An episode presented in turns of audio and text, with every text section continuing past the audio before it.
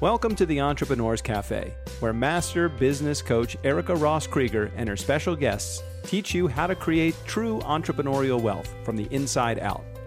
Grab your favorite podcast beverage and get ready for the Entrepreneurs Cafe.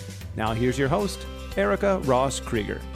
Welcome to the cafe, wealthies. Well, grab a cup of something yummy, sit back, and prepare to be inspired. Today, we're going to talk about topic near and dear to all of our hearts serenity, because it's so critical for us as entrepreneurs, because that's where we need to start from. And in this world right now, that becomes big practice for all of us. I will tell you that some of the secrets I'm going to be sharing, some of the things I'm going to be reading, are also things I continue to talk about in the Entrepreneurs Cafe Facebook group, as well as put into my newsletters and weave into my eight week course on awakening the sage. So I want to make sure that you're getting all that information and part of either the Facebook group or my newsletter or hearing information from me about when things are coming out. So go ahead if you haven't done so and download my free entrepreneurs toolkit and mini course. And you can do that at ericarosscoach.com forward slash toolkit. All right. So let's get started. Today, I'm going to be talking about one of my favorite authors from way back in the day. And what I'd like to do is to read you a little bit from his work, but also tell you a little bit about him. And I'll start with this many, many books have been written that inspire us to take action and do things that are going to truly improve our lives and our businesses in the 20th century, there were dozens of people who wrote and then became bestsellers and went on to international fame. People in books by Dale Carnegie, Norman Vincent Peale, Tony Robbins, and all of them have been amazing and improved the lives of many of us. Interestingly, one of the first of the motivational writers, the one who actually opened the door to what we really called the human potential movement back in the day, was a man whose writings were really the wellspring from which all of that philosophy was generated. And that man was James Allen. And I'll tell you a little bit about him and I'll tell you why I'm telling you about him in a minute. James Allen was born in England in 1864. He was orphaned as a kid, had to work to educate himself. And as an adult, he earned his living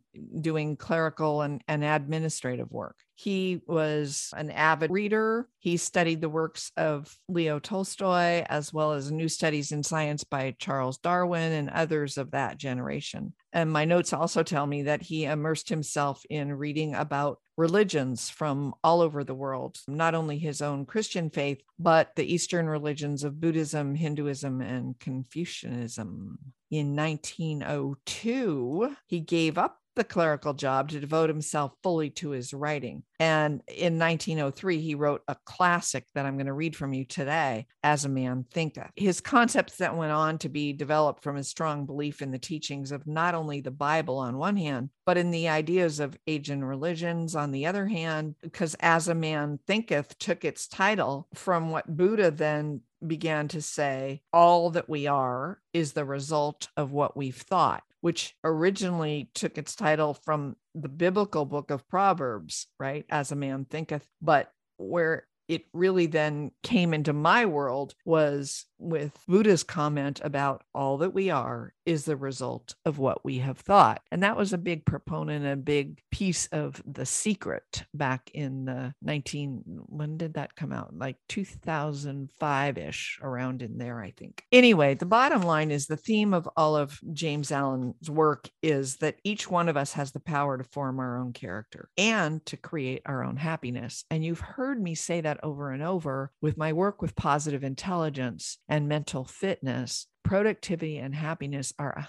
100% within you, 100%. And the more we build our PQ brain, as I call it, and Shirzad Chamine calls it, the more we access our prefrontal cortex, to use neuroscience language for you, the more we center in and access our inner entrepreneurs and our inner sages, the greater our productivity and happiness. So, Allen really says that the conditions of our lives are closely related to our inner state. We know that. We know that indeed. And right now, for for many of us, as the world is in a state of disruption, our inner states may not be all that serene. And I want us to be more serene. So I'm going to read a great piece from one of Allen's books, As a Man Thinketh, all about serenity because I think right now that is needed more than anything. Now, remember, this was written way back in 1903, and I've done my best. It's been rewritten through the years as well. There are a lot of different versions of As a Man Thinketh that are more vital to the 21st century. I took a little bit of all of them and a little bit of James Allen's original. I rewrote some, and I'll use some of the words and pronouns that he used back then, which are usually man, men, he, him. I'll try to alternate a bit, but just go with me with here, which is the spirit of what I'm talking about. And this is about serenity.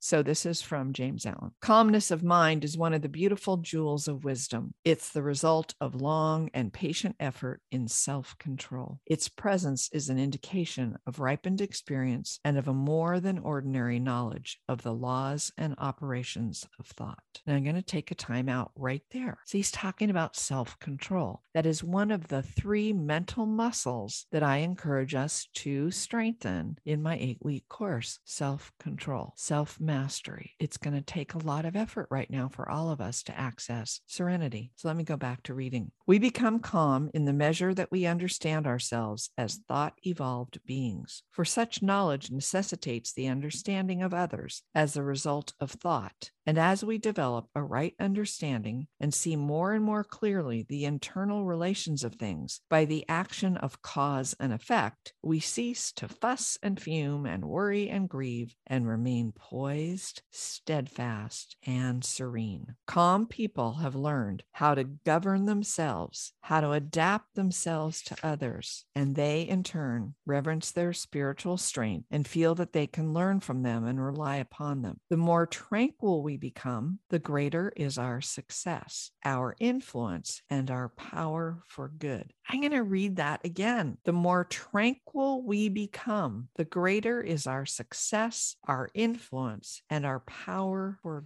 good. So please, wealthies here in the cafe, join me in my quest for all of us to become more serene, more peaceful, and access more of that prefrontal cortex so that we can awaken our inner sages, right? So let me go back to reading. Even ordinary merchants will find business prosperity increase as they develop a greater self control and equanimity. For people will always prefer to deal with people whose demeanor is strongly equable and serene. Strong, calm people are always loved and revered. They're like a shade giving tree in a thirsty land or a sheltering rock in a storm. Who does not love a tranquil heart and a sweet tempered, balanced life? It does not matter whether it rains or shines or what changes come to those possessing these blessings, for they are always serene and calm. That exquisite poise of character, which we call serenity, is the last lesson of culture. It's the flower of life, the fruit of soul. It's precious as wisdom, and more to be desired than gold, more even than fine gold. How insignificant mere money seeking looks in comparison with a serene life, a life that dwells in the ocean of truth beneath the waves, beyond the reach of tempests in the eternal calm. So I'm going to take another break there, wealthies. Think about it right now with war torn regions, Ukraine, and what else is going on all over the world. Think about it. Strong, calm people are like a shade giving tree in a thirsty land or a sheltering rock in storm storm. Once again, strong, calm people are like a shade giving tree in a thirsty land or a sheltering rock in a storm. Here in the Entrepreneurs Cafe, I'd like to be that sheltering rock in a storm for you.